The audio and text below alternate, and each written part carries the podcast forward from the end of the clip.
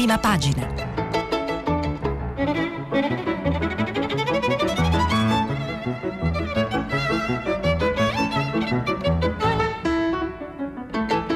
Settimana i giornali sono letti e commentati da Francesco Specchia, direttore di Pop Economy ed editorialista di Libero. Per intervenire telefonate al numero verde 800 050 333, sms whatsapp anche vocali al numero 335 5634 296. Buongiorno, buongiorno, martedì 14 luglio le notizie danzano sulle prime pagine dei giornali oggi e, e diciamo che si avvitano su 4-5 macro temi. Il viaggio di Conte tipo Goethe nel cuore dell'Europa per, alla ricerca del recovery fund perduto. Abbiamo il nuovo capitolo della, della pochade del Conte, del Ponte, del Conte e del Ponte, del Ponte Morandi dopo lo scoppio in borsa del titolo di ieri, l'abbiamo visto, è stato annunciato direttamente sul, sul Fatto Quotidiano il titolo eh, del, di Atlanti è sceso. Eh, abbiamo i due presidenti che si danno la mano e che vanno a braccetto per la storia, un giudice che è Palamara che convoca più testi che Perry Mason durante i telefilm, nei, nei telefilm americani e poi l'obbligo della mascherina e tutto quello che riguarda il Covid. Allora, partiamo dal Corriere della Sera, primo giornale italiano. Conte Merkel resta alla distanza è il titolo di apertura del giornale. La cancelliera spinge per il compromesso, il Premier non voglio cedere su nulla, si parla di fondi europei. Un'ora di colloquio in vista del vertice UE, conferenza stampa comune, troveremo un'intesa. Ricordiamo che Conte sta facendo il giro delle sette chiese giustamente per cercare di portare eh, l'Europa dalla parte dei paesi più gravemente colpiti eh, dal coronavirus. E in un articolo di Monica Guerzoni e Paolo Valentino, un cronista, ottima cronista del Corriere della Sera, Monica Uerzoni Valentino e corrispondente dalla Germania, si parla di un'ora di incontro nel castello di Mesenberg, ma tra la cancelliera tedesca Merkel e il presidente Giuseppe Conte restano le distanze. Nel faccia a faccia, in vista del vertice, la leader di Berlino insiste per raggiungere un compromesso, ma Conte non è disposto a cedere. La trattativa sul Recovery Fund non può ridursi a una discussione su qualche miliardo in più o in meno, dice, dice Conte ma nella conferenza stampa entrambi dichiarano di essere fiduciosi di trovare un'intesa prima di trovarsi a Bruxelles. A pagina 2 prosegue la linea del Premier, negoziato in salita. La Guerzoni ha il colloquio proprio con il Premier e, e dice praticamente mh, mm, si tratta di, di, di, recovery fund, non può ridursi a una discussione, dicevamo prima, il Premier al telefono racconta la sua versione del bilaterale decisivo con la cancelliera, ultima tappa del tour delle capitali europee. La cancelliera in sostanza gli ha detto che a qualcosa il governo italiano dovrà pure rinunciare, la famosa tattica dei compromessi quando si parla di negoziati europei. E, e, e perché i piccoli paesi del nord, ricordiamo i cosiddetti frugali, Olanda, Austria, Svezia e Danimarca, scrive il Corriere, non si rassegnano a concedere l'intero tesoretto di 750 miliardi. Ricordiamo il tesoretto a disposizione è 750 miliardi, di cui 500 di sussidi a fondo perduto e eh, il resto eh, di prestiti a condizionalità eh, diciamo estremamente basse. E, ehm, e, qui Conte eh, ammette, scrive la Guerzoni, ci sono molte resistenze, fa balenare se non il veto il potere di interdizione dell'Italia. Usciamo dalla logica di una negoziazione a 27, se no finiremo con un compromesso al ribasso sia sul recovery fund che sul bilancio pluriennale europeo. I due tavoli non si possono separare. Se ci riduciamo a cercare un accordo fra tutti i paesi, finisce che dovremo gettare a mare quel che viene fuori. E il sospetto, scrive ancora il Corriere, è che a forza di alzare la posta sia sul totale dei fondi sia sulla governance, Conte sia rimasto solo. Però il Premier smentisce e, e, dice che soli sono rimasti praticamente paesi di, de, frugali perché non, non, si può essere solo se ci sono 22 o 23 stati che, eh, che sono con te.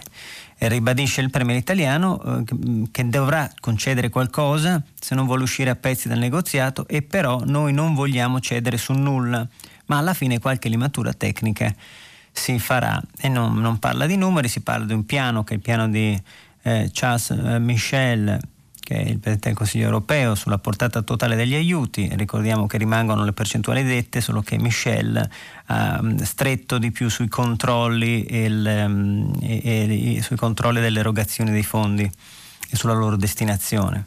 Eh, io vedo delle criticità quando si ragiona di riservare il 30% a seconda della crescita del, del PIL si introduce una contraddizione intrinseca, un elemento di incertezza, dice Conte. Se io sto attuando bene il mio piano di riforme, sono in linea con il mio programma, voi mi tagliate una quota di finanziamenti, è una contraddizione irragionevole. Eh, intanto la Merkel, altro titolo, media con Conte, sempre Corriere, il fondo non si ridimensiona e eh, c'è un articolo interessante, forse il più interessante eh, riferito alle, alle questioni europee, di Federico Fubini, ehm, vice direttore Corriere della Sera, esperto di cose economiche, quel piano che non c'è. Mentre si parla appunto di un recovery funds, Fubini dice stiamo parlando praticamente del nulla perché? Perché eh, in tutto questo delirio eh, uno si immaginerebbe, scrive Tubini, Fubini, che di fronte a una sfida del genere sia tutto un brulicare di preparativi, ma immaginerebbe male il piano per fare un piano, l'idea di un gruppo di lavoro interministeriale che prepara il progetto da un mese resta chiuso e piuttosto segreto in un cassetto del Ministero dell'Economia. E questa è una notizia. E, e, e Fubini poi specifica e dice che le condizioni del, ehm, del, fondo le condizioni a volte possono riguardare anche chi, invoca, chi, le invoca per gli altri e per l'Olanda saranno dure da rispettare almeno quanto lo sono per l'Italia. Da, settem- da settimane Mark Rutte, ricordiamo il premier olandese, che insiste per rafforzare al massimo il proprio controllo sugli sborsi del Recovery Fund. Il premier dell'AIA esige che un gruppo ristretto di governi, se non un governo solo, abbia il potere di bloccare i versamenti a un paese beneficiario se quest'ultimo non avrà attuato certe riforme indicate da Bruxelles. Ma questo vale anche per l'Olanda, così come per gli altri 26 paesi dell'Unione. Ed è qui che Rutte sarà messo alla prova. Anche lui dovrà adeguarsi, e questo è importante, sottolineo, alle raccomandazioni della Commissione per ricevere la quota fondi che gli spetta. Nel caso dei Paesi Bassi, Ecco alcune delle richieste presentate da Bruxelles. Correggere pienamente le caratteristiche che agevolano la pianificazione fiscale aggressiva e garantire la vigilanza e l'applicazione efficace del quadro antiriciclaggio. Cioè, in sostanza si chiede agli olandesi di smantellare il paradiso fiscale che gestiscono da anni all'interno dell'area euro, quindi di fare di più per contrastare la circolazione di denaro sporco nel sistema finanziario. Ed è questa proprio la carta segreta probabilmente non solo di Conte ma anche degli altri paesi per far cedere l'Olanda, perché l'Olanda, qui aggiungo io, eh, L'Olanda è, è, è, depositaria di un sistema fiscale che è ai limiti tra l'illusione e l'evasione. Ricordiamo che, un, eh, diciamo che attira a sé un 19% delle entrate fiscali di tutta l'Europa e quindi tendenzialmente con, questo, con l'apertura di quello che tecnicamente si chiama, questo sottolineo sempre io, il dossier ehm, dei patrimoni perduti delle relazioni, eh, l'Olanda deve arrivare a miti consigli se non vuole imporre la moservuola al, al, proprio sistema tributario. E quindi è una sorta di ricatto incrociato tra i paesi eh, de, del nord e quelli del sud Europa. Eh, due presidenti per mano, il gesto che diventa storia è il titolo che sormonta la foto eh, di prima del Corriere della Sera, due capi di Stato di Slovenia, Mattarella e Power davanti al monumento dei caduti sloveni, ne abbiamo parlato ieri vicino alla foiba di Basovizza, è una grande, una grande fotografia storica questa. Altre, mh, altre, notizie, mascherina via l'obbligo all'aperto, questo vale soprattutto per noi milanesi perché siamo costretti giustamente a portare la mascherina in qualsiasi circostanza e posizione e qui da oggi eh, all'aperto se, se potremo privarcene se manteniamo la distanza ovviamente di sicurezza, un pezzo di Fiorenza Sarzanini. Poi ipotesi commissariato per autostrade, pressing dei soci stranieri, eh, un pezzo di Lorenzo Salvia inerente al fatto che il governo oggi discute della revoca del ponte. La sfida di Palamara, questa è una cosa estremamente interessante che ha solo Giovanni Bianconi sul Corriere della Sera, almeno sui numeri. A pagina 21, ehm, Palamara, ricordiamo la vicenda del giudice eh, sospeso per il, aver esagerato diciamo, gli intrecci tra politica e, e magistratura, eh, Palamara ha convocato 133 testimoni per processare la magistratura italiana e il suo sistema di autogoverno, scrive Bianconi. Il grande accusato Luca Palamara parte al contrattacco nella lista di ci sono ex ministri, toghe, entrate in politica, procuratori, componenti del eh, Consiglio Superiore eh, della, della Magistratura addirittura e, e si parla di, di, nomi illustri, salvo ci sono tutti praticamente, salvo il capo dello Stato Mattarella, è napoletano, però ci sono i rispettivi consiglieri giuridici e poi i ministri della giustizia Giovanni Maria Flick, Andrea Orlando, Roberta Pinotti della Difesa, ex Difesa, magistrati come Anna Finocchiaro, poi addirittura scrittori come Gianrico Carofiglio e Donatella Ferranti, e scrittori come Carofiglio, la Ferranti anche non è scrittrice, ma insomma, i procuratori di Milano Francesco Greco, di Napoli Giovanni Melillo, vabbè, Lovoi di Palermo, insomma c'è tutto, c'è la creme della creme del, del, mondo giuridico e politico per testimone elenco sterminato, scrive Bianconi, con il quale Palamara intende dimostrare che esisteva una prassi costante di strategia e comunque di interlocuzione tra togati ed ex togati del CSM, le correnti di appartenenza e i loro diretti referenti nel mondo della politica per ogni nomina o quasi. Vedremo come andrà a finire, anche questo è interessante. Dopo il Corriere della Sera mh, sfogliamo con passione, direi, la Repubblica giornale di Maurizio Molinari. Virus mai più lockdown, eh, apre con un dossier europeo il giornale di Molinari le linee guida in caso di seconda ondata, è un dossier di servizio, economia a rischio, i paesi dovranno evitare chiusure totali, vaccinazioni anti-influenzali di massa e in Italia scatta l'allarme per i contagi dai Balcani. Recovery Fund, Conte da Merkel, ma la fumata è grigia, serve più coraggio, ne parlavamo prima. È una corsa contro il tempo, nei pezzi di, è il riassunto, il, il riassunto di prima pagina dei pezzi di Brera Candido, ehm, Ciriaco d'Argenio, Lombardi, Mastrobuoni e Riccardi. È una corsa contro il tempo, dicevo, l'Europa si prepara a scongiurare, scrive Repubblica, un'eventuale seconda ondata pandemica in autunno con un piano per evitare nell'interesse generale un nuovo lockdown totale uno stop come quello che ha bloccato il continente da marzo a giugno. A tal fine domani la Commissione europea chiederà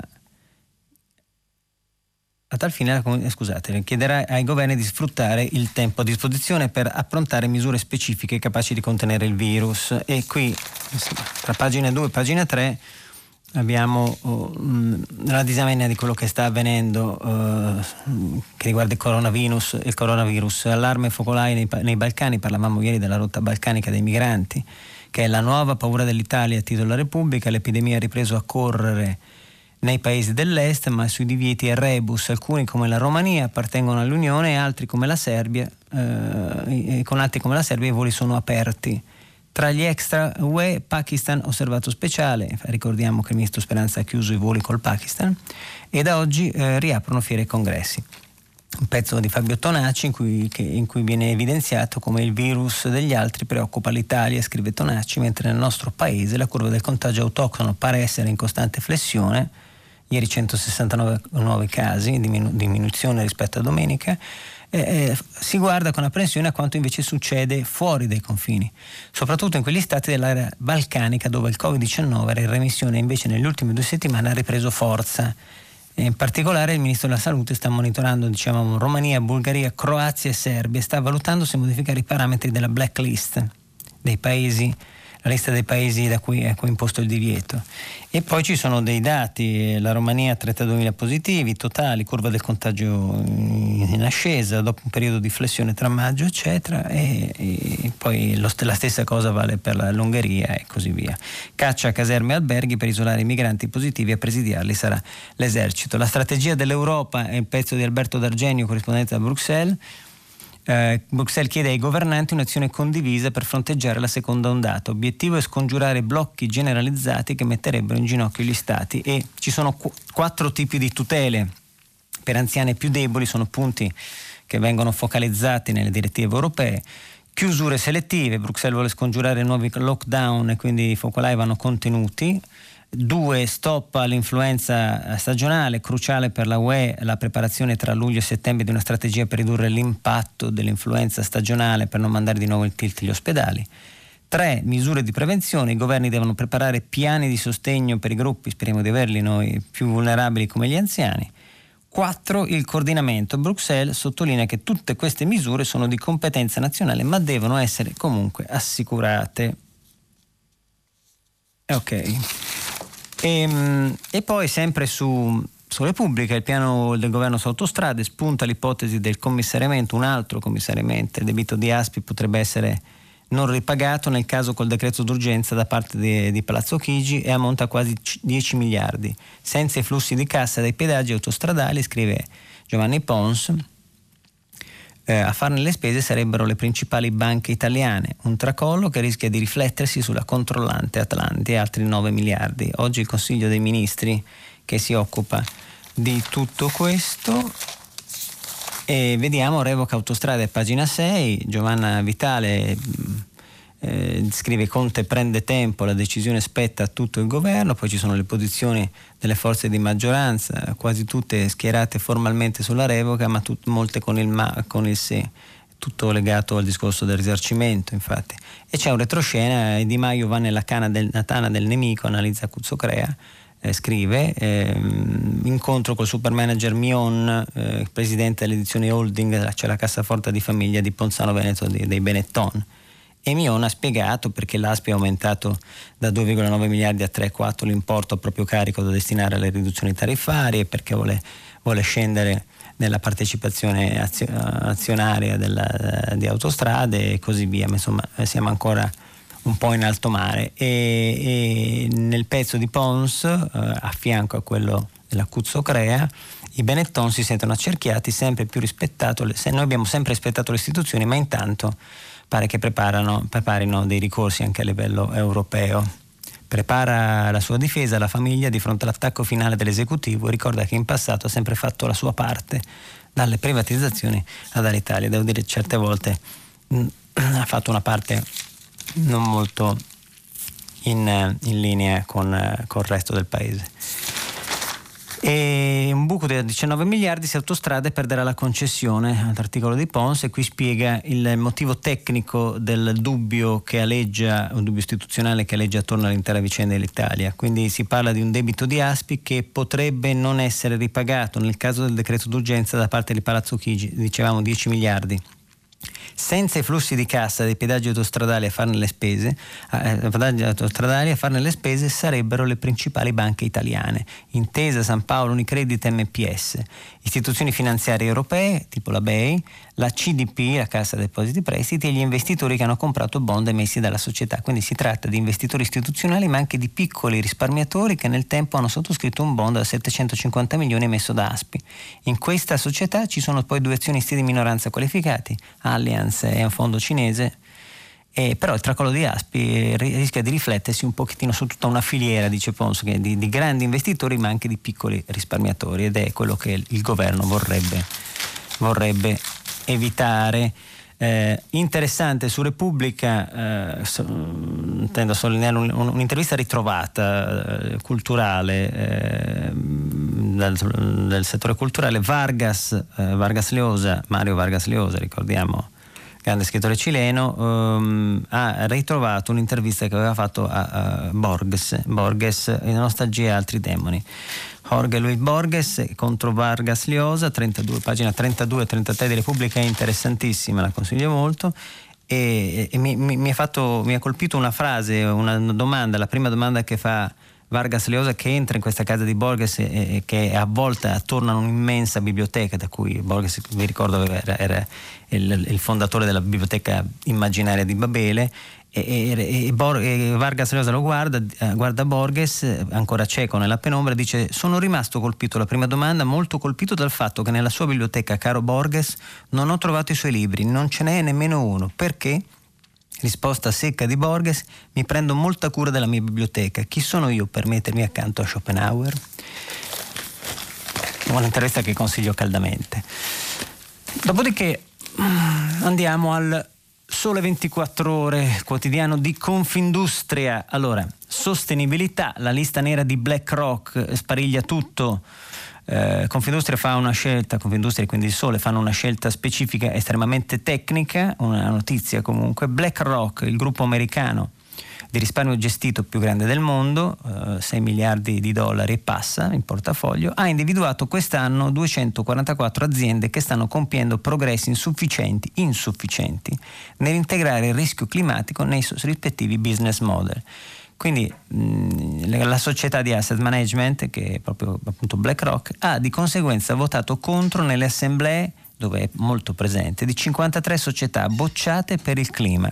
Per le restanti 191 ha notificato lo stato di sorveglianza e il rischio di un'attività di voto nei confronti del management nel 2021 in assenza di progressi.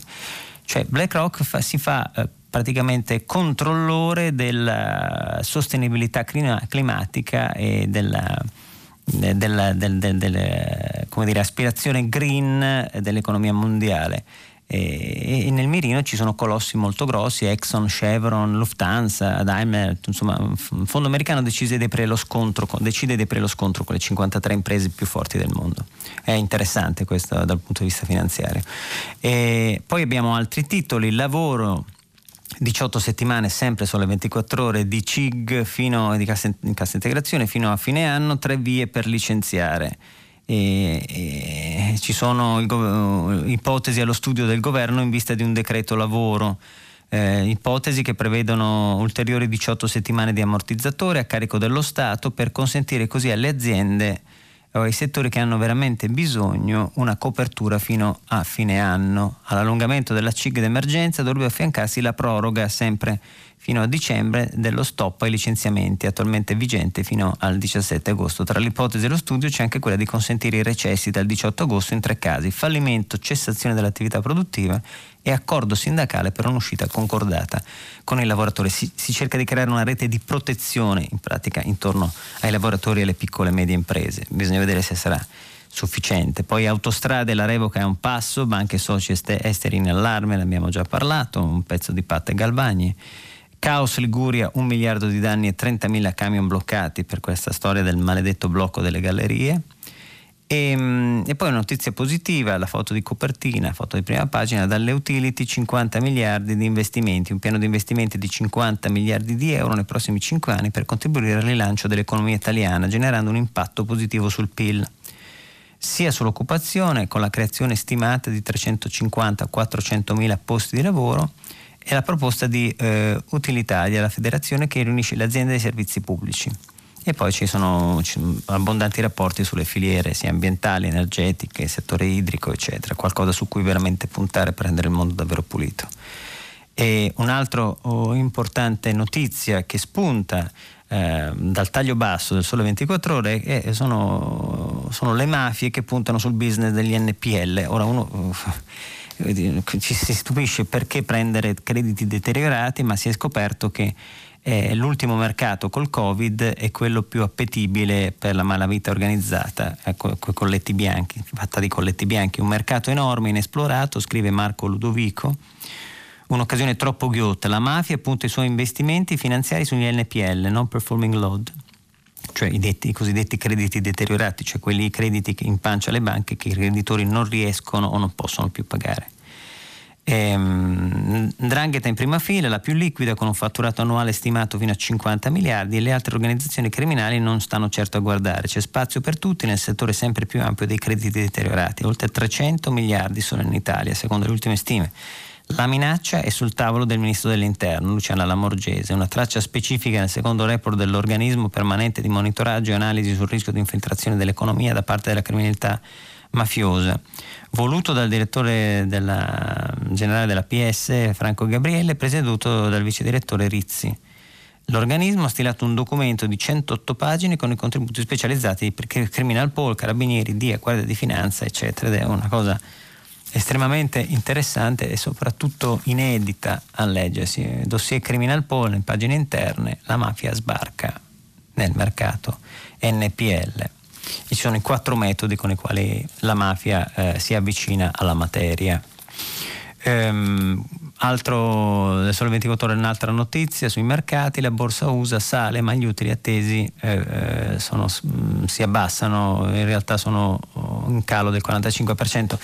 In realtà eh, l'effetto borsa, lo, spieghere, lo, spiegheremo con calma se, se, se vogliamo è un, riferito al Covid è inevitabilmente verso l'alto, cioè il cosiddetto famoso effetto TINA, cioè there is no alternative, non ci sono altre alternative perché il mercato è questo e non ci sono sbocchi, quindi devi, su qualcosa devi per forza puntare. Vediamo il messaggero. Allora, il messaggero autostrade la trincea estera, oggi il CDM per la revoca della concessione, ma l'esecutivo diviso potrebbe rinviare ancora titolo a picco dopo il no di Atlanti, l'abbiamo già parlato, ipotesi commissario, soci tedeschi abbiamo uh, un um, pezzo uh, di Francesco Grillo sugli abusi penali, ma il rispetto delle regole vale anche per il governo. Eh, Grillo parla del Ponte Morandi e, e dire, si propone in un attacco e contemporaneamente in una difesa della famiglia Benetton. Scrive Grillo, la libertà di una persona deve essere limitata solo da regole che valgono per tutti, compreso il governo. Un uomo non può essere esposto alla volontà incerta, instabile, non conoscibile, arbitraria di un altro uomo. Fu John Locke uno dei padri dell'illuminismo, a fissare nel XVIII secolo i criteri chiarissimi che distinguono una società che oggi riteniamo civile. Furono questi principi, innanzitutto etici, che diedero legittimità all'idea stessa di dover proteggere l'iniziativa privata. Scrive Grillo, quindi, mm, facendo una parentesi molto lunga e molto storica, e insomma poi alla fine eh, parla del decreto, quel decreto eh, tra mille proroghe, ecco poi parla di, eh, scusate, mh, mm, parla di una vicenda, quella del ponte, nella quale il punto di svolta potrebbe essere un oscuro articolo di un decreto licenziato dal governo l'ultimo giorno dello scorso anno e approvato dal Parlamento con il meccanismo assai poco analitico della fiducia. Quel decreto tra mille proroghe, subito dopo aver regolato l'utilizzo dei monopattini elettrici in città, in città tenta di trasferire lo Stato all'ANAS dalla sera alla mattina all'esercizio della più importante infrastruttura mai realizzata in Italia, cancellando le penali da versare al precedente concessionario. E qui ci si stupisce di come è possibile una, una, cosa di questo genere, cioè mh, perché? Perché dal punto di vista del, dell'impianto liberale del, della nostra economia, teoricamente eh, neanche lo Stato può uh, derogare a regole che si è dato lui stesso. E qui Grillo dice, la tra- continua, la tragedia del Ponte Morandi rischia di portarci da un estremo all'altro e persino di farci fare un ulteriore regalo alla famiglia Benetton, una revoca che scattasse senza neppure aspettare gli esiti del processo in corso, che dovrebbe accertare la responsabilità di Aspi nell'incidente, potrebbe essere ribaltata da un'ulteriore sentenza che, giudicando la stessa costituzionalità di un fragile mille prologhe che provocherebbe una serie eh, di fallimenti, potrebbe riconoscere agli attuali azionisti di Atlantia penali e danni. È inoltre probabile che il nuovo concessionario non abbia né la forza finanziaria né quella manageriale per garantire la continuità immediata e la conclusione degli investimenti in corso. Quindi si parla di paralisi istituzionale ma anche tecnica. Che finisca la stagione della privatizzazione, finisce Grillo, dei profitti e della pubblicizzazione delle perdite, che, la, che finisca, ma che cominci una nuova era nella quale nessuno è più esposto all'arbitrio che temevano gli illuministi. E poi sotto abbiamo ripreso da pagina, dalla prima pagina Mattarella Power, Mani Unite per la Storia, eh, un commento di eh, Franco Cardini, storico, foibe, quelle mani che chiudono l'era delle incomprensioni.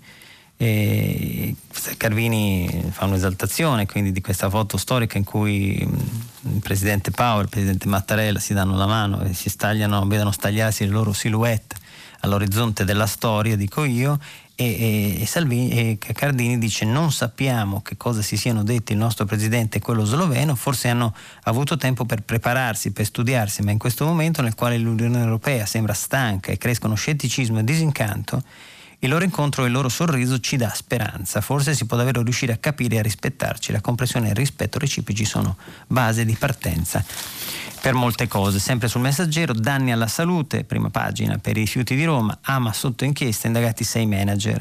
E poi mh, il caso Mincione del famoso finanziere italo-inglese che avrebbe comprato, speculato su un palazzo attra- uh, per conto del Vaticano. Il Vaticano gli contesta delle condotte illecite e lui parte al contrattacco. È una, questa è un'inchiesta partita dal Corriere della Sera da Fabrizio Massaro e, e scivolata poi sui giornali di tutto, di tutto il mondo. E, e, l'avvocato Mincione parte all'attacco del Vaticano per il rispetto, una sequela di, di cause, una raffica di cause nel rispetto della propria reputazione. E questo era il messaggero. Poi abbiamo il abbiamo Libero, Libero, accattonaggio europeo, titola Libero Conte chiede l'elemosina. L'avvocato vola dalla Merkel per sbloccare gli aiuti UE, ma più insiste peggio Bruxelles ci tratta. Eh, l'accordo è lontano, le nostre imprese tremano, dove sono i soldi promessi? È un pezzo che è l'esatto contrario di quello del Corriere della Sera di Sandro Iacometti, ovviamente libero alla sua interpretazione dei fatti, neanche se l'avessero provata prima, scrive Iacometti, il capo dell'economia di Libero, la gag sarebbe potuta risultare così perfetta. Giuseppe Conte che parla di ponti che crollano, riferendosi alla responsabilità dei Benettone e Angela Merkel che annuncia la necessità di costruire ponti per arrivare all'accordo sul Recovery Fund. non ho voluto usare la parola autostrade, poi scherzato, la scenetta di Cabaret e durante la conferenza stampa congiunta al, bilaterale dal Castello di Brandeburgo è la sintesi del tour fallimentare del Premier in Europa con tentativi di pace che sembrano pronti per andare in frantumi ancora prima di essere esplorati e delicate trattative che finiscono in burla. Quando Conte si è messo in viaggio, la scorsa settimana sul tavolo c'era un fondo di 750 miliardi con i piani del, di, della spesa decisi dalla Commissione. Al termine del pellegrinaggio la base di partenza della trattativa si è ridotta a 500 miliardi sono saltati 250 di prestiti e la bozza messa a punto dal Presidente del Consiglio UE, Charles Michel, ha introdotto un meccanismo di approvazione degli aiuti che di fatto concede ai paesi del nord un potere di veto, così la vede Iacometti. E poi accanto a questo titolo col cappello in mano, più Conte chiede l'elemosina, peggio l'Europa ci tratta, c'è un pezzo di Antonio Castro che eh, invece fotografa una realtà un po' più estrema, che è quella delle imprese stremate, appunto. È arrivato un decimo degli aiuti annunciati, dei prestiti previsti dal decreto liquidità, solo il 13% è stato erogato.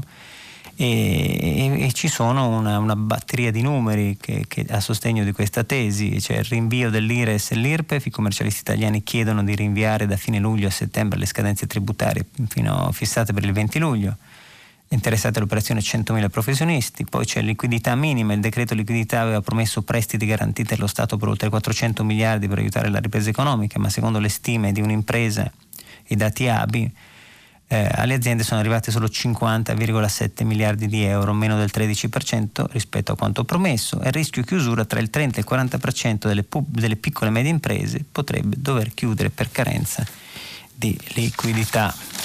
E poi Mm, sul libro è mm, giusto per alleggerire, è interessante, se ne sono ricordati in pochi, non l'hanno messo comunque in prima pagina. Renato Pozzetto compie 80 anni, rinnovò la risata un pezzo di Fabrizio Biasin ed è Pozzetto il simbolo di una, di, di, di una, comicità scomparsa, diciamo lieve e al tempo stesso secondo me di pancia che ci siamo tro- dimenticati e probabilmente dovremmo far riscoprire ai nostri figli. Eh, dopodiché abbiamo avvenire, avvenire, avvenire ehm, ha un titolo che spiazza perché come al solito il, quotidiano di Marco Tarquini, uno dei migliori quotidiani italiani secondo me e soprattutto il migliore per quello che riguarda eh, il terzo settore, la solidarietà e soprattutto l'analisi delle cose estere, eh, titola Il peso del vuoto il bilancio Istat del 2019 nascite ancora giù di 20.000, un record negativo e aumentano gli italiani che si trasferiscono all'estero, saliti a oltre 180, 180.000. Ehm, si dice in un pezzo di Paolo Ferrario, si dice su Avvenire, se nel 2018 avevamo toccato il minimo storico di nascite dell'unità d'Italia, nel 2019 siamo riusciti a fare peggio sono più che preoccupanti i dati del bilancio demografico nazionale 2019 diffusi da Istat. Da un lato, con 420.170 nascite, il nostro paese segna un nuovo triste primato negativo da più di un secolo e mezzo in qua, con una diminuzione del 4,5%. Eh, oltre 19.000 bambini in meno rispetto al 2018.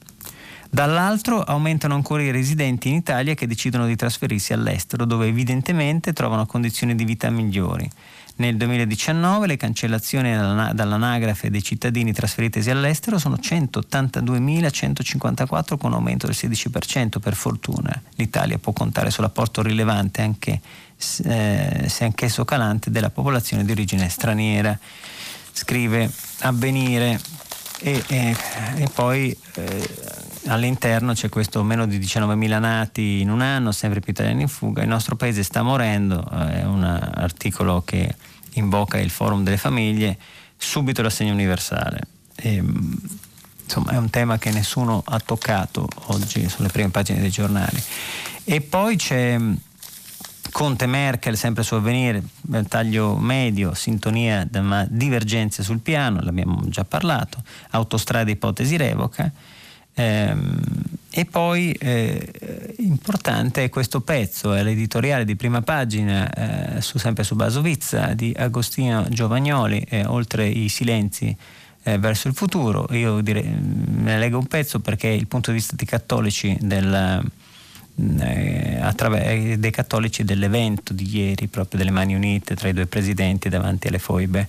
Eh, davanti alla foiba di Basovizza, per la prima volta un capo di Stato dell'ex Jugoslavia, scrive Giovagnoli, eh, ha reso omaggio alle vittime dei miliziani comunisti di Tito. Si è molto discusso se si sia trattato di pulizia etnica o come pare più fondato di violenza politica, ma da ieri ciò che più conta è che gli eredi istituzionali di chi ha compiuto quel massacro hanno realizzato un gesto pubblico di riparazione.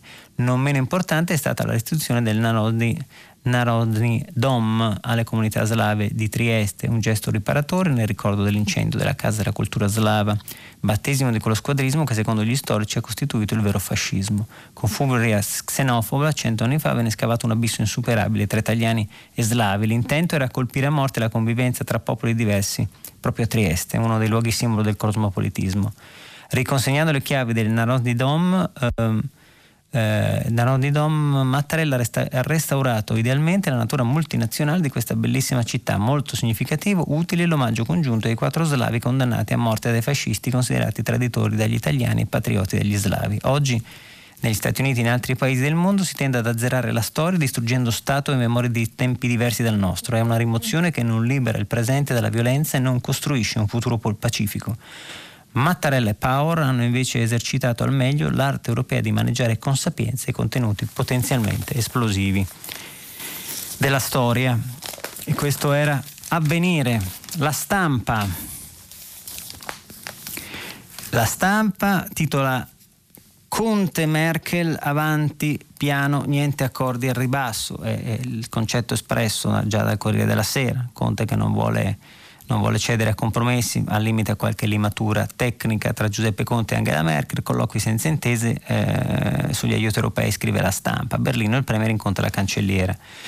Poi c'è ehm, legato, eh, legata alla politica, ci, ci sono due, due, temi che sviluppati, uno dal sociologo Massimiliano Panarari, che è la ciambella del populismo, eh, un'analisi de, di Salvini al papete, l'uomo qualunque, quindi un paragone con il movimento di Guglielmo Giannini.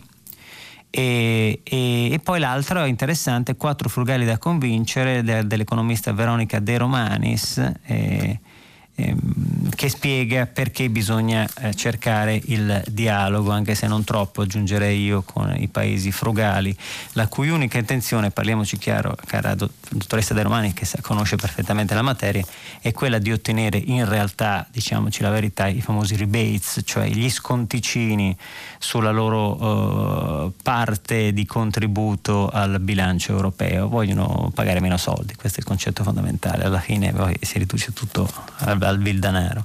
Sempre sulla stampa eh, c'è Povera Italia, ospizi pieni e culle vuote, e, e, e, la stampa è il secondo giornale, lo fa di, con un pezzo, eh, una, una, colonna sulla destra di Linda Laura Sabatini, un editoriale eh, che parla di, appunto del calo delle nascite, eh, ricordiamo che Avvenire ci ha aperto, e, e, poi quel ricatto sul lavoro alla Solvay eh, Alessandria, centinaia di posti a rischio e qua si parla anche di un altro caso drammatico eh, di un'azienda a rischio di, di saltare. E, ehm, e, poi invece sottolineerei eh, un, il pezzo di eh, Massimo Cacciari, editoriale di prima della stampa, su un'illogica dittatura democratica, quindi è un tema che abbiamo toccato anche ieri sul fatto che Conte abbia evocato a sé di fatto nuovamente poteri d'emergenza in un momento in cui probabilmente questi poteri potrebbero e dovrebbero essere eh, analizzati e passare sotto il varco dell'analisi del, del, Parlamento e della Corte Costituzionale. Ma ne abbiamo parlato, poi magari lo ritireremo fuori, ritireremo fuori con i nostri ascoltatori. E, e, e poi un, un divertente buongiorno, la rubrica di Mattia Feltri, eh, me mantiene quel grillo, cioè mm, si, Feltri si riferisce all'imperdonabile peccato di Franco Ferrari, poeta condotto all'autorità da Beppe Grillo per aver scritto Zoccola di Roma e Fogne dai Romani, cioè il sonetto che ieri eh, Grillo ha dedicato alla Raggi dicendo no, i romani non ti meritano cara Virginia. E, mm, e, e, e, Mattia Feltri scrive: Ve li ricordate lei e i suoi conquitoni di miracolosa palingenesi dopo l'elezione sul riscatto dei romani, la rivincita dei romani, la rinascita dei romani, eccetera, eccetera? Teneroni.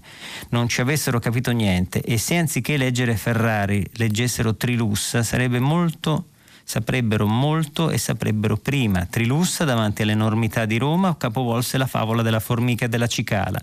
Identica solo all'inizio, la formica sgobba e la cicala canta, e la formica avverte, mica ci sarà sempre il sole, arriverà il freddo e per te la fame. Poi arrivò il freddo, ma non la fame. La cicala continuò a cantare e la formica sterefatta chiarì, quel che facevo prima faccio adesso. Moccio l'amante, me, menti- me mantie quel grillo che sto giugno mi stava sempre appresso. Che dighi, l'onestà, quanto si cica. Eh, è interessante ed è una metafora di quello che sta avvenendo all'interno del Movimento 5 Stelle.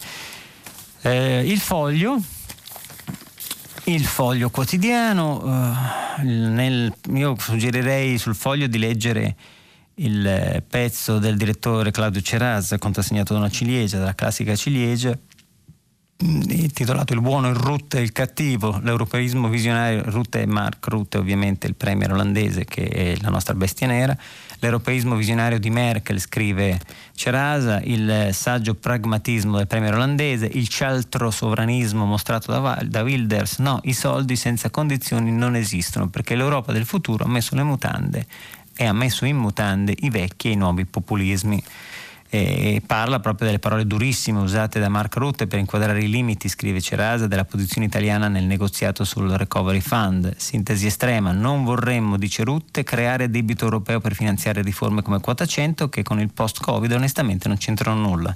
Possono essere considerate sgradevoli, ma sono in realtà concetti ai quali si dovrebbe abituare il governo che lavora per la ricostruzione del Recovery Fund, perché per quanto possa essere a fondo perduto, buona parte dei soldi che l'Italia potrebbe ricevere con questo strumento dall'Europa, se il budget previsto fosse 172 milioni, ricordiamo che all'Italia ne andrebbero eh, di questi 172 82 fondo perduto, i paesi che richiederanno quei fondi dovranno usarli non per spenderli come meglio credono, ma legandoli al raggiungimento di obiettivi contenuti nelle raccomandazioni della Commissione.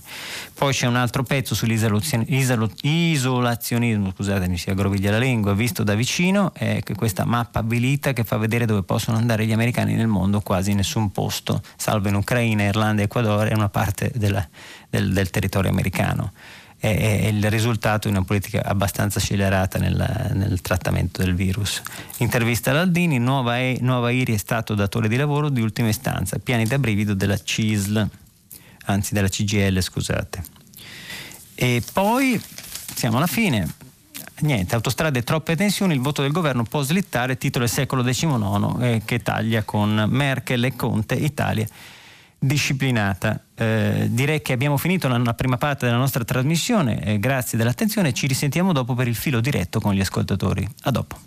Eccoci, eccoci, buongiorno. Allora, filo diretto con gli ascoltatori. Prima di iniziare ehm, a sentire i vostri pareri, vi ricordo che stiamo pubblicando sul sito di Radio 3 i vostri sms e i vostri WhatsApp. Allora, iniziamo con la prima telefonata. Pronto? Pronto, buongiorno, sono Giovanni, siamo dalle Marche. Buongiorno Giovanni.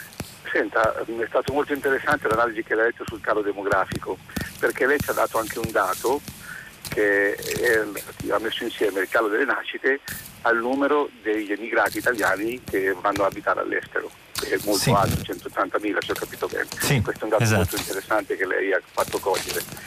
Però questo da oramai sono circa oltre cinquantenne, vorrei che i giornalisti e la stampa ricordino ai giovani che questo calo demografico non dipende tanto solamente dalle condizioni ambientali ed economiche di oggi, questo è molto facile per fare le campagne elettorali, ma noi veniamo da un passato di un ventennio, forse anche un trentennio, in cui le politiche hanno favorito solo le persone con età più avanzate. Ricorda lei, dottore, quando c'erano delle persone che andavano in pensione e si portavano via eh, milioni di euro eh, da aziende pubbliche prevalentemente, ma anche da aziende private in, come ben uscita, come un, un, un TR, TFR. Le, le ricorda, dottore? Come no?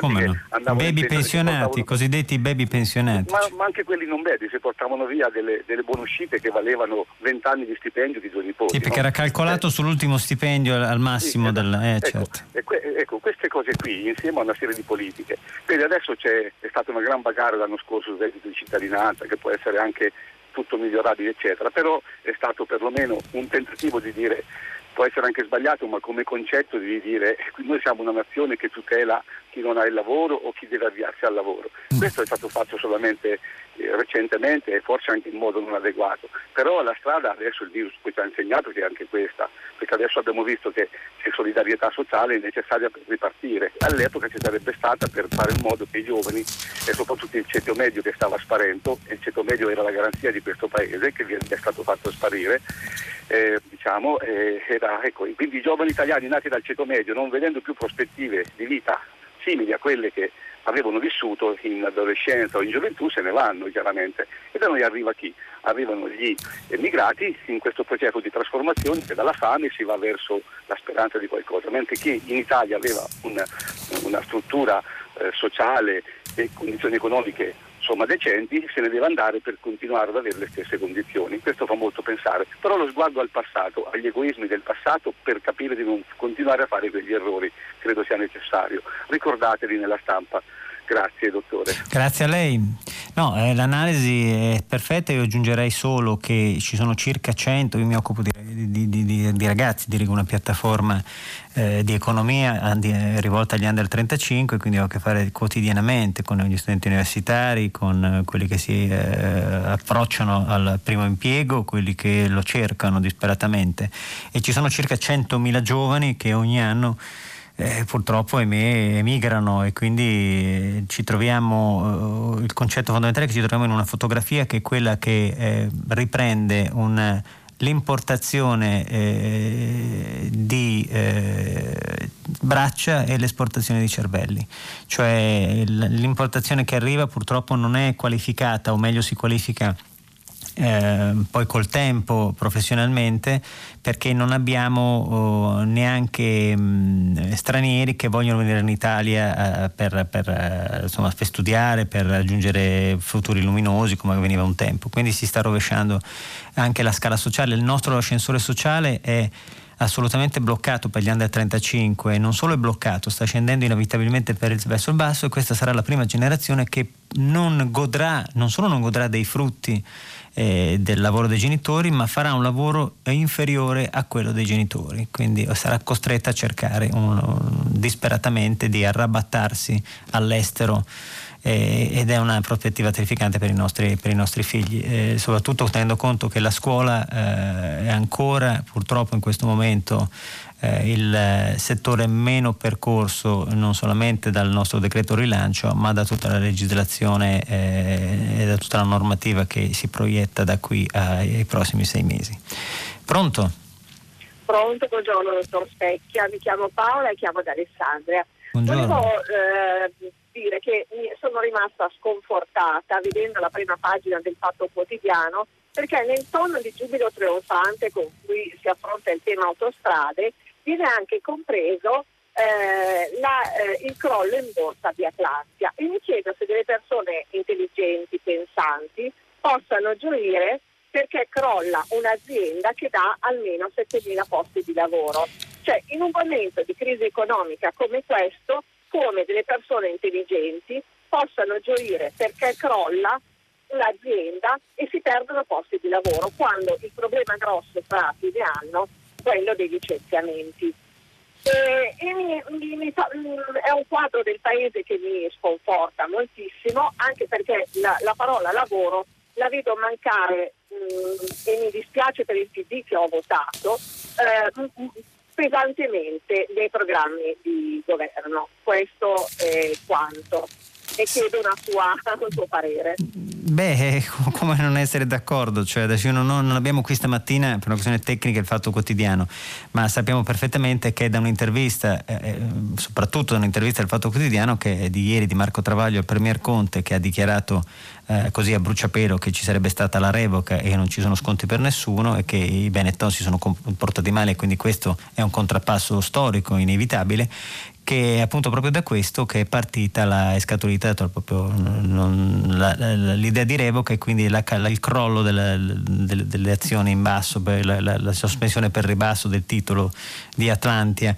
È vero che Atlantia è uno degli asset del paese eh, ripeto, ieri eh, solo per autostrade ha incamerato 43 miliardi di sbigliettamento, eh, ha un fatturato di 11,3 miliardi, ha eh, dipendenti che variano dai 6, dai 6 7 agli 11 mila se si considerano poi i dipendenti dell'indotto delle, delle filiali straniere, quindi è una industria possente sicuramente. Il problema grosso è, è, adesso al di là dei toni eh, trionfalistici o meno, io potrei non, non, li condivido onestamente perché non è la mia indole, però il fatto comunque ha fatto della sua battaglia da sempre quella dei grillini. E quindi eh, ritengo che sia, essendo un giornalismo di area, di parte, ma come lo sono molti giornali italiani, non ci vedo mali, nulla di male nel, nel cavalcare eh, una notizia che eh, hanno mh, pompato e hanno, hanno creato, eh, contribuito a realizzare loro. Eh, però è vero anche che il problema, come scrive Corriere della Sera di oggi, è quello che alla fine poi potrebbero rimetterci piccoli azionisti, potrebbero rimetterci, rimetterci i lavoratori ed è sempre vero che poi i padroni delle filiere cadono sempre in piedi. Benetton si sta preparando con questo ricorso. Allora, alla comunità europea, quindi alla Corte di Giustizia europea, il cosiddetto quarto grado di giudizio e presumibilmente con le carte che ha in mano, indipendentemente dalla, ehm, da, da, da, dalla pronuncia della sentenza di legittimità della revoca da parte della Corte, della Corte Costituzionale, potrebbe vantare il, ehm, il, il, il diritto al, al, al, risarcimento che varia dai 7 ai 23 miliardi come avevamo già specificato. Quindi tutto questo potrebbe ahimè cadere inevitabilmente sulle spalle degli italiani eh, ancora una volta. Pronto? Sì, buongiorno eh, dottore, sono Michele dal Friuli Venezia Giulia. Buongiorno Michele. Buongiorno, volevo intervenire per questo importante incontro che c'è stato eh, nella nostra regione, sul confine, perché mh, mm, credo che noi italiani siamo poco sensibili al confine orientale, che io eh, vivendo qui invece l'ho, l'ho, l'ho, esperito, direi che è strategico questo rapporto storico che può evolvere positivamente con gli sloveni, perché siamo l'unico confine al mondo latino-slavo. Uno di, potrebbe dire, beh, ma anche tedesco, sì, però questa biunivocità diciamo, tra eh, mondo latino e slavo ce l'abbiamo solo noi. Ora, i paesi slavi contano poco in Europa, non lasciamoli agli ungheresi, svolgiamo una politica eh, culturale con i popoli slavi insieme agli sloveni. Questo può incidere molto anche nelle maggioranze in Europa, perché la nostra Europa è troppo franco-tedesca anche nella lingua sono andati via gli inglesi, ma si continua a parlare inglese. Io leggo documenti europei non in italiano. Beh, teoricamente dovrebbe esserci anche l'italiano perché è tra le lingue ufficiali, eh, però ha ragione. Però, sì. però lei lo sa, no? Eh. Che purtroppo non li troviamo spesso in italiano. Eh, sì, sì, e quindi bisognerebbe potenziare insieme agli sloveni anche una lingua di ceppo slavo. Allora sì, siamo tre anime importanti in Europa e puntiamo su questa Mitteleuropa che può rinascere democratica, spirituale e recuperare tutta quella memoria che le due guerre mondiali hanno cancellato. Questa è un'esperienza importante e se non partiamo dalle lingue veramente avremo difficoltà. Uno sloveno o un ceco dovremmo insegnarlo da Trieste a Palermo. Ecco, magari non obbligatorio, ma metterlo nei programmi di scuola. Poi è chiaro che la convergenza con i paesi slavi potrebbe puntare a Praga, perché Praga ha una fascinazione per noi italiani.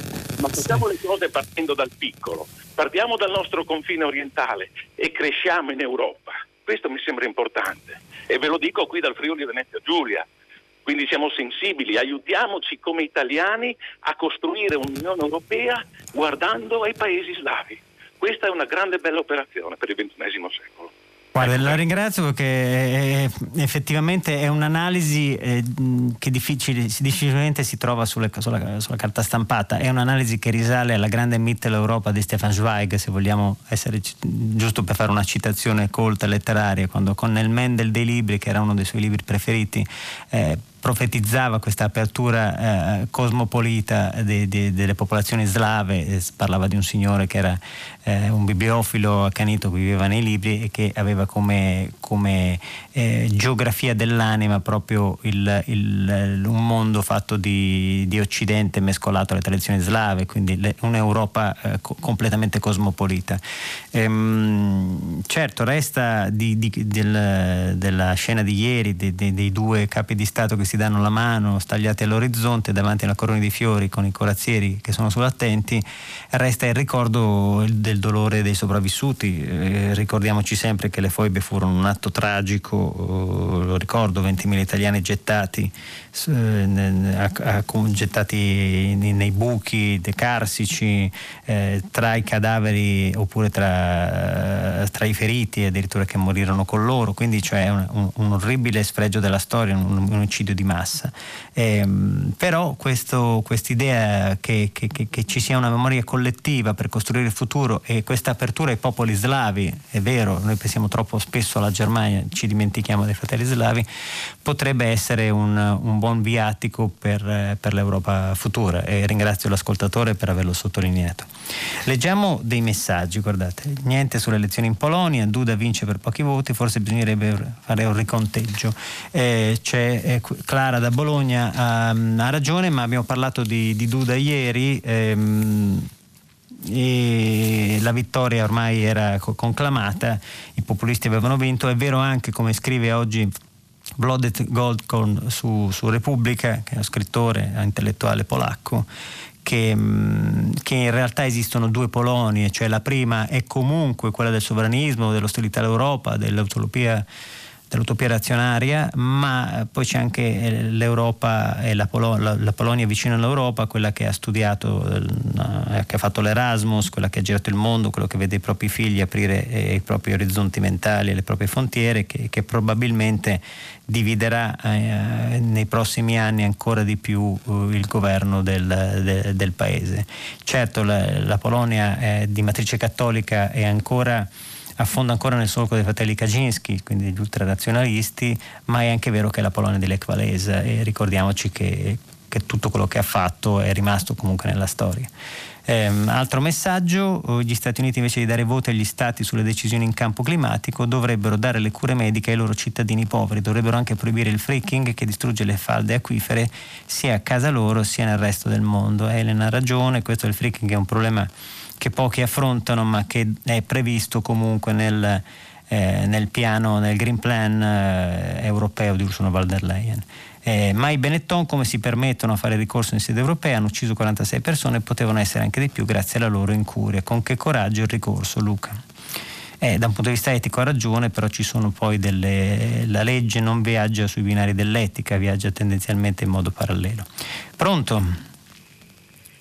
Pronto, buongiorno, mi chiamo Chiara, telefono da Trento. Buongiorno Chiara.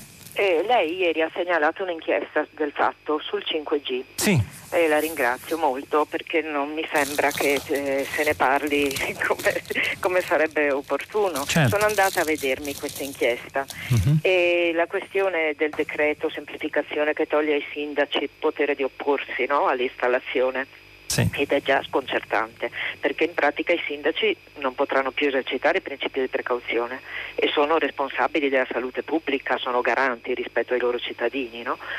Poi si sintetizzavano aspetti vari critici che io già conoscevo, ma sono andata a riguardarmi in rete parecchie robe. Eh, però no, le consiglio di non guardare in rete perché anch'io l'ho fatto, eh, mi sono sì. spaventato perché molto spesso poi la rete sì. non filtra le notizie però vere. ho cercato eh. qualche sito eh, decisamente affidabile, o, sono stata un po' attenta a rimandi e così.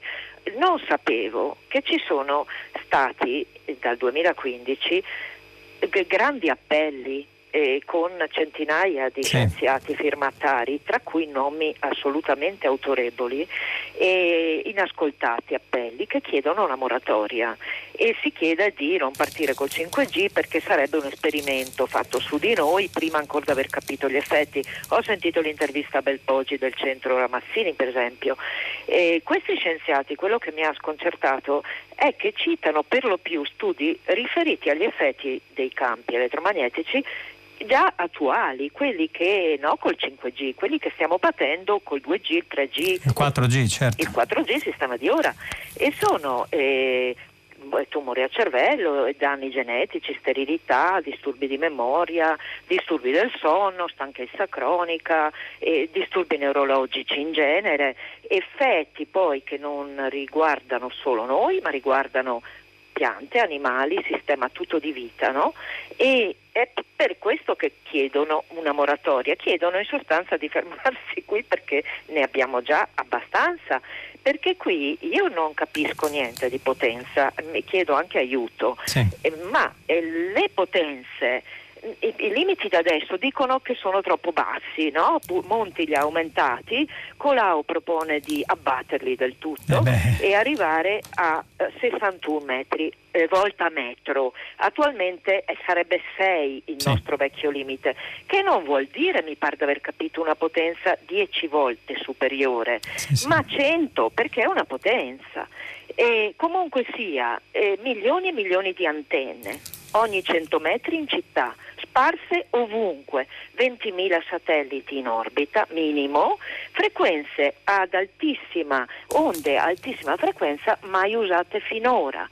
Io ora sto fuori dal wireless e ne abbiamo discusso perfino in condominio perché ci sono tre bimbi piccoli sulla mia colonna condominiale di scale, nessuno ha il wireless. Qui parliamo di un futuro in cui nessuno si può sottrarre, siamo tutti obbligati a stare immersi in questo mega campo planetario magnetico e, e mi scusi ma qui è surreale perché a me, e questo lo chiedo a lei, mm. mi indigna questo silenzio. Guardi, Mi sembra sì, che sì. non ci sia nessun dibattito. Guardi, di sì, io così. cercherò io stesso, io sto cercando di sperare. Lei ha toccato un punto che mi, mi, coinvolge personalmente perché io sono in una zona, Trezzano, abito a Trezzano Sonaviglio in provincia di Milano, dove ci sono due apparecchi 4G, uno sovrapposto all'altro, e quindi l'effetto ombrello è raddoppiato. E io ho dei problemi e, anche nella richiesta all'ARPA, cosa che invito a fare a tutti i cittadini, chiedere all'ARPA di fare le misurazioni perché poi lì ci sono delle cose stranissime, eh, ti vengono a fare le, le, misurazioni solo alle 10 del mattino quando ovviamente non c'è nessun apparecchio acceso, solo 10 minuti, sostano pochissimo invece di lasciare l'apparecchio per 24 ore, ci sono delle cose molto strane. E eh, io ho il, il sacro terrore che succeda qualcosa ai miei figli, ma questo credo che sia una preoccupazione di molti, soprattutto col 5G. Il 5G non ha dei riscontri, nessuno sa cosa accadrà col 5G, si sa solo che è una, una, una tecnologia estremamente potente potente che taglia ehm, eh, praticamente le emissioni e le concentra tutte in un'unica lama di luce, giusto per parlarvi chiaro. Quindi eh, ehm, intorno eh, chi non è toccato al 5G probabilmente è più sicuro rispetto al 4G, però chi viene toccato direttamente non si sa eh, a quali effetti verrà sottoposto. È, è, una, noi siamo immersi in, una in un'enorme gabbia di Faraday di cui non conosciamo però le conseguenze, perché anche gli studi sui tumori ci sono e sono, sono, proiett- sono predittivi, alcuni non si sa, non, non, non, ci sono dei nessi di casualità, quindi le grandi lobby puntano molto sul fatto che non c'è una certezza di questo. Il 5G in particolar modo è la, sicuramente la grande speranza dell'umanità per quanto riguarda le telecomunicazioni. Nascendo come esperto di telecomunicazioni posso dire che sicuramente l'emissione, l'emissione sarà molto più veloce, si potrà operare a distanza anche chirurgicamente, il periodo di latenza scomparirà e quindi scomparirà anche la possibilità di errori sui computer, tutto quello che volete, però il 5G è, deve essere, prima di, di, essere attivato, deve essere sottoposto a, a analisi estreme, estreme. Eh, io so che in questo momento le lobby stanno premendo all'interno del Parlamento italiano per eh, far decadere via via, come appunto diceva la signora prima su suggerimento anche di Colau, che comunque è un manager di una, eh, di una multinazionale delle TLC, far decadere i, i, i limiti di emissione ma eh, se all'inizio le stesse multinazionali avevano eh, assicurato al governo che non c'erano problemi sulle emissioni, perché stanno insistendo per far abbattere i limiti? Questo mi chiedo. Altra cosa sul 5G è l'aspetto politico, eh, c'è una grande, eh, una grande fibrillazione politica attorno all'assegnazione delle frequenze e delle concessioni del 5G. L'Italia è divisa in due tra i filo americani e, eh, e i filo cinesi, o meglio neanche filo cinesi, cioè ehm, ehm, persone tipo anche il presidente Conte, ispirato da Angela Merkel, che premono affinché eh, il, Huawei, che è la, la, prima concessionaria cinese di 5G, quella che ha la tecnologia più potente, si metta d'accordo anche con altri eh, operatori come quelli come, come, come il, nostro, il, nostro, Nokia per esempio eh, europeo per eh, strutturare una rete che eh, imponga un controllo incrociato delle emissioni e questa è la versione di Conte della Merkel perché gli interessi con la Cina sono molto forti. Gli americani invece premono e Di Maio in questo momento sta facendo il palaferine di Trump in, in modo inusuale, premono per eliminare completamente i cinesi perché si è scoperto che 5G senza i microprocessori americani e Trump gli sta togliendo tutti, eh, non, hanno, non sono sicuri dal punto di vista della privacy. Ricordiamoci sempre, io quando lo dico, è una cosa, scusate, insisto molto, che i cinesi hanno in Costituzione eh, il dettato preciso che ogni cittadino cinese è potenzialmente una spia, cioè può e deve riferire all'intelligence di qualsiasi informazione il governo gli chieda. Ed è, non è un caso che l'anno scorso eh, la capa di Huawei in America fu arrestata, venne arrestata da Trump. E non è un caso che tutti la uh, geopolitica degli ultimi tempi si giochi proprio sul 5G. E, quindi io prima di uh, A assegnare il 5G ai cinesi, B assegnare il 5G in genere ci farei un pensierino e comincerei a informarmi e, e, e creare anche un, un movimento di popolo, come dice la signora, per sollecitare, per avere almeno delle, de, de, delle, delle chiarificazioni, capire dove, dove, dove stiamo andando e avere delle sicurezze per i nostri figli. Scusate lo sfogo, ma è una materia a cui tengo moltissimo. Pronto? Eh, pronto, buongiorno, mi chiamo Luigi e telefono da Sepino della provincia di Campobasso. Buongiorno. Eh, io, mh, mm, lei stamattina ha mh, mm, citato l'articolo mh, mm, di Famiglia Cristiana, eh, scusate, avvenire. Di, avvenire, di avvenire. Sento un ritorno un po' strano. Vabbè, sì. eh, sulla chiude la radio, diciamo... forse la radio è aperta, no? No, no, ce l'ho spenta. Va bene. Vabbè, non fa niente. Eh, dicevo, l'articolo deve venire sulla questione demografica, cioè sì. il fatto che in Italia ormai è evidente insomma, che c'è questo inevitabile calo demografico. Mi ha fatto pensare molto alla prima telefonata di ieri mattina di un ascoltatore, se non sbaglio si chiamava Cristiano, Cristiano che eh, esprimeva diciamo, una serie di mh, punti di vista sull'immigrazione ormai diventati senso comune, cioè siamo di fronte a un'invasione immigrati, siamo di fronte a un governo che non blocca questa invasione e siamo di fronte al rischio che questa invasione ci infetti eh, anche con il Covid-19. Ora, a parte il fatto diciamo, che prese singolarmente queste argomentazioni sono tutte quante fallaci e mm, dire, anche i dati lo rivelano, eh, però diciamo, noi dobbiamo alzare un po' lo sguardo e vedere un po' eh, diciamo, la questione demografica nella sua generalità, quindi non solo natalità, non solo immigrazione, ma anche immigrazione, cioè parliamoci chiaro, noi abbiamo bisogno degli immigrati, non c'è niente da fare. Eh, un altro dato di qualche giorno fa, adesso non ne sono sicuro, diceva che in Italia attualmente ci sono più pensionati che occupati. Ecco, a fronte di questi numeri, noi come possiamo continuare ad avvallare un senso comune anti-immigrazione che eh, ci sta tagliando le gambe, ci taglierà le gambe, non c'è niente da fare, noi abbiamo bisogno. Poi lei, mi scusi, mh, giustamente faceva un appunto molto preciso, diceva che noi importiamo manodopera a bassa qualificazione ed esportiamo cervelli. Sì. Ora, questo è vero, sicuramente è vero, ma non è del tutto vero. Io ho lavorato per molti anni nell'ambito dell'immigrazione e le posso assicurare che ci sono anche dei cervelli lì in mezzo, però questi cervelli vanno valorizzati. Allora, come li possiamo valorizzare quando noi abbiamo in Italia, ad esempio, i dei cosiddetti decreti sicurezza che creano più clandestini loro che le decine di migliaia di sbarchi eh, sulle, sulle, diciamo, sulle coste meridionali? Oltretutto, anche questa questione dell'immigrazione clandestina va rivista a partire dal linguaggio, perché non esiste una ontologia della clandestinità. L'immigrato diventa clandestino perché è uno Stato che lo dichiara clandestino. In realtà la Dichiarazione universale dei diritti dell'uomo garantisce il diritto alla migrazione. Allora, quello che noi dobbiamo attuare è un radicale cambio di mentalità, di visione e me lo consenta anche di narrazione sulla migrazione purtroppo molto spesso alimentata in maniera strumentale da forze politiche e anche da testate giornalistiche diciamo vicine a queste forze politiche. Allora, la questione della demografia va vista nelle sue tre componenti e bisogna scardinare questo senso comune anti-immigrazione che è foriero soltanto di falsità.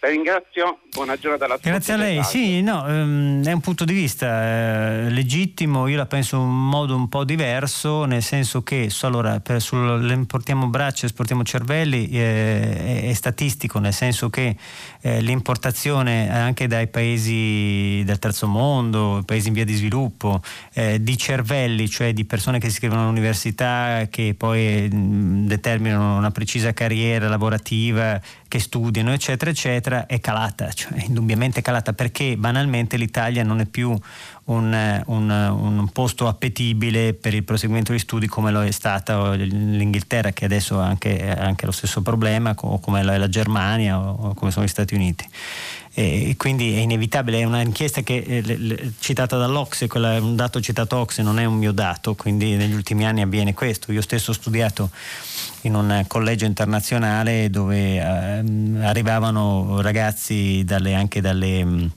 dai villaggi africani, quindi venivano selezionati per diventare futuri medici e studiavano in Italia. Quindi eh, conosco perfettamente la materia da questo punto di vista, anzi. Eh, sull'immigrazione ha ragione, eh, Mm, però bisogna vedere, cioè clandestini, poi bisogna capire, eh, innanzitutto se ci stiamo, sempre il solito discorso, io mm, sono lontanissimo dalle idee della Lega e della destra estrema, però bisogna capire eh, se ci stiamo, cioè anche una questione di, di, di, di studio demografico eh, applicato alla, alla, politica del, del bisogno.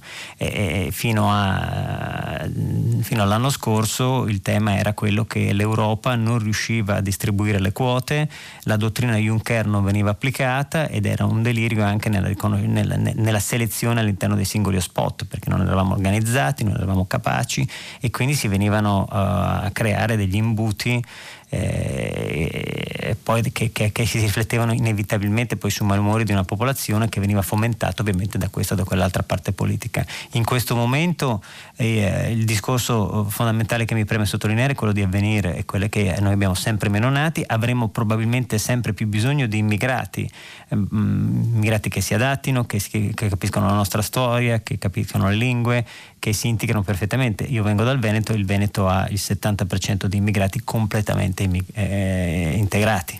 Quindi devo dire che le cose si possono fare. L'unica cosa che mi preme, dicevo, è il sottolineare questa cosa di avvenire perché di questo passo chiuderemo asili, chiuderemo scuole, chiuderemo servizi pubblici, caleranno i consumi e il PIL e le pensioni non potranno più essere garantite perché ci saranno solo pensionati e meno giovani che potranno pagare le pensioni, soprattutto giovani che prendono un quarto di quello che prendevano i loro eh, papà, i loro nonni, eccetera, eccetera. Pronto? Sì, buongiorno, sono Federico da Genova. Eh, chiamavo per um, portare il mio intervento per quel che riguarda la questione ASPI, Società Autostrade, revoca della concessione. Devo dire la verità, mi ha parecchio infastidito l'articolo che lei oggi ha letto perché io sono genovese, vivo tutti i giorni disagi determinati da... Um, dal fatto che Aspi non si sia comportata nella maniera diciamo, più oculata possibile, quindi trovo veramente lunare che ci si possa addirittura attaccare a John Locke per stabilire il fatto che se lo Stato interviene, sottrae un bene che era suo e che aveva dato in concessione, che è stato ridotto in condizioni tragiche, si potrebbe determinare un cataclisma assurdo per cui ci troveremo ad avere più danni. Allo Stato 43 persone sono morte, una regione intera è bloccata e schiava delle determinazioni, non si capisce bene se della De Micheli o se di Aspi che decide così diciamo, di, di, di, portare avanti il suo ultimo ricatto. Sta di fatto che io ieri ho provato a scendere da Ovada a Genova 30 km Quanto ci ha messo? di autostrada. Ci ho messo un'ora e mezza. Pensate. Facendo questo percorso tranquillo, nel senso che avevo camion che mi sfrecciavano accanto dall'altra parte, camion dietro, camion davanti, tutti incolonnati, incolonnati assolutamente. Facendo questo percorso ho visto le famose gallerie che bisogna che, che controllino. Praticamente ogni galleria del percorso, chiamiamolo così, eh, sull'Appennino, ogni galleria buttava ettolitri d'acqua.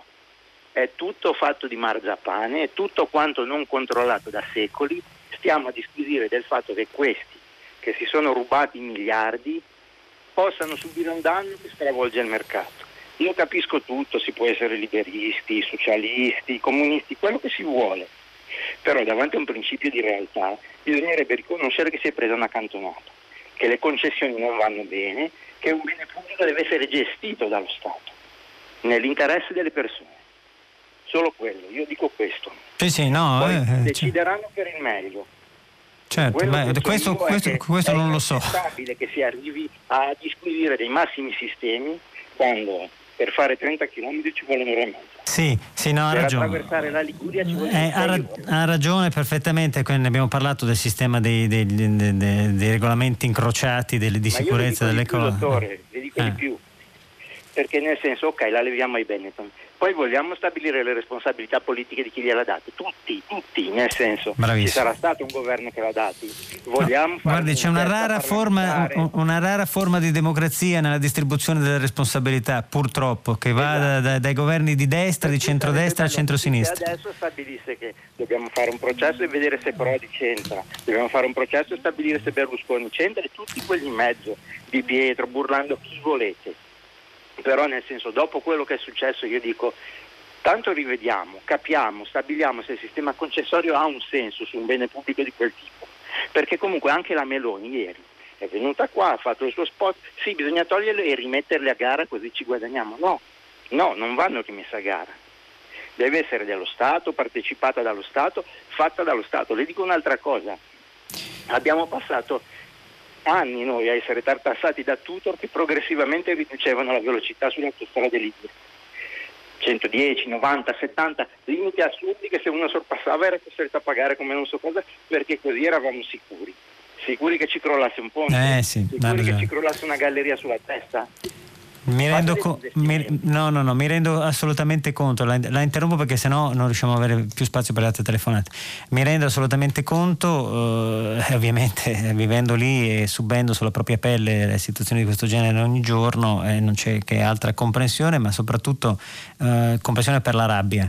Sono d'accordo sul fatto che eh, c'è una questione etica fondamentalmente perché lo Stato è prima di tutto etica, come diceva John Locke appunto, e, e, lo diceva anche Tocqueville, lo Stato è etica e quindi noi dovremmo veramente prima partire da, dalle responsabilità, assegnare le responsabilità e poi vedere tutto il resto. È vero anche che ci sono questi benedetti, eh, questa benedetta questione di risarcimento perché, ripeto, la, eh, perché ripeto la concessione eh, del, di autostrade è stata assegnata attraverso una legge ordinaria, cosa che non avviene mai, qui bisognerebbe indagare e capire perché tutto questo comporta il fatto che un risarcimento davanti al, al Tribunale europeo eh, potrebbe essere una tegola micidiale per, per, i conti dello Stato dai 7 ai 23 miliardi, ripeto.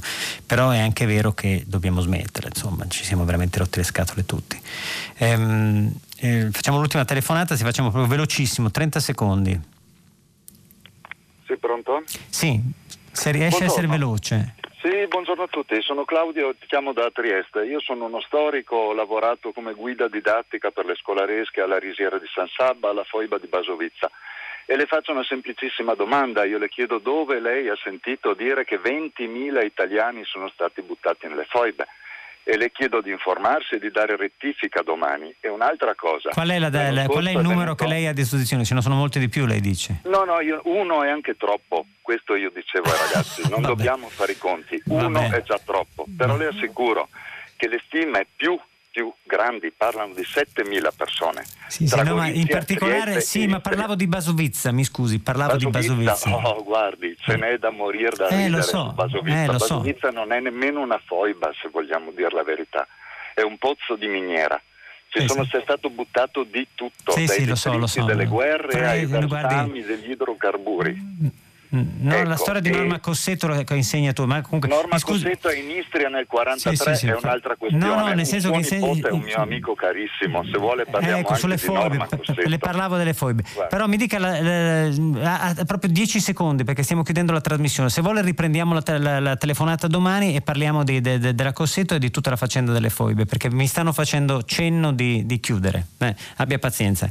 Grazie all'ascoltatore. Eh, intanto vi ringrazio, chiudiamo il filo diretto con gli ascoltatori e dopo di me Edoardo Camurri con pagina 3 e, e poi insomma tutte le novità di primo movimento alle 10. Grazie, a domani.